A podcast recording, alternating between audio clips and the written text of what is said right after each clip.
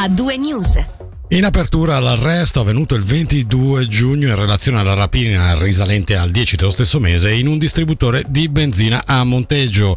Lo ha comunicato oggi la polizia cantonale specificando che si tratta di un 35ente italiano residente in Italia. A lui si è giunti grazie a un'attività di indagine tra polizia cantonale, comunale e delle dogane. Oltre 5 milioni e 300 mila franchi in due crediti ordinari per la sistemazione, valorizzazione e premonizione contro i pericoli naturali di due corsi d'acqua a Lugano e in Alta Leventina.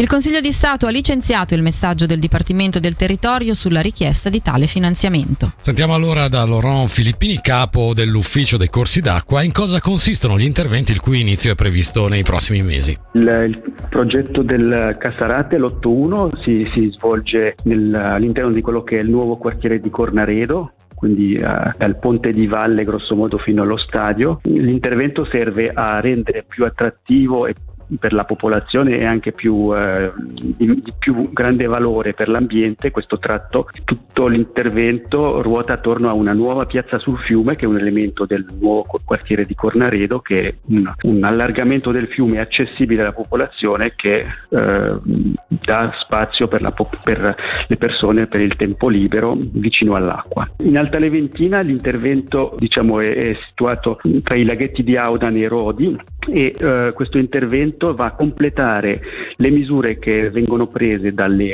dall'azienda Ritto Messea nell'ambito del, del, rinnovo della concessione idrica con delle misure per la protezione contro le piene e per, eh, anche qui per l'ambiente e per la, la fruizione. Parliamo ora di parità salariale perché la città di Bellinzona ha svolto una sua analisi. Lo studio effettuato con lo strumento Logip messo a disposizione dalla Confederazione ha fornito una fotografia delle disparità di genere attraverso quattro categorie di competenza che vanno dai ruoli dirigenziali alle mansioni per le quali non è richiesta una formazione. La differenza salariale non giustificata tra uomini e donne risulta essere del 3,5%, motivo per il quale il municipio, che in ogni caso aveva già previsto l'esecuzione di un audit interno sul tema, ripeterà l'analisi entro il 30 giugno 2025.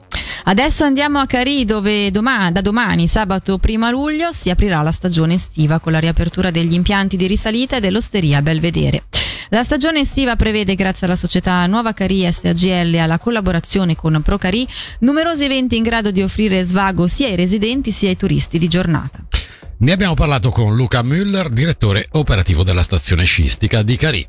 Allora, domani abbiamo l'apertura ufficiale della stagione estiva 2023. Avremo mh, domenica un'inaugurazione della mostra fotografica al ristorante Belvedere eh, dalle 11 eh, con un aperitivo offerto. L'altro mh, punto, appuntamento importante è l'8 di luglio con la gastrocamminata con delle degustazioni delle birre artigianali. Praticamente rispecchia un po' il, il percorso della gastro racchettata invernale invernale la facciamo durante l'estate. Poi avremo il 23 eh, di luglio la gara in salita, la Faido Lago di Carì. Questi sono gli appuntamenti più importanti, diciamo. Dopo noi come eh, Nuova Carì società di gestione faremo eh, delle cene a tema, ci sarà tanta tanta carne al fuoco, ci sono tante attività che proponiamo in questi due mesi d'apertura, luglio, eh, diciamo primo di luglio, 27 agosto è la stagione estiva per Carì.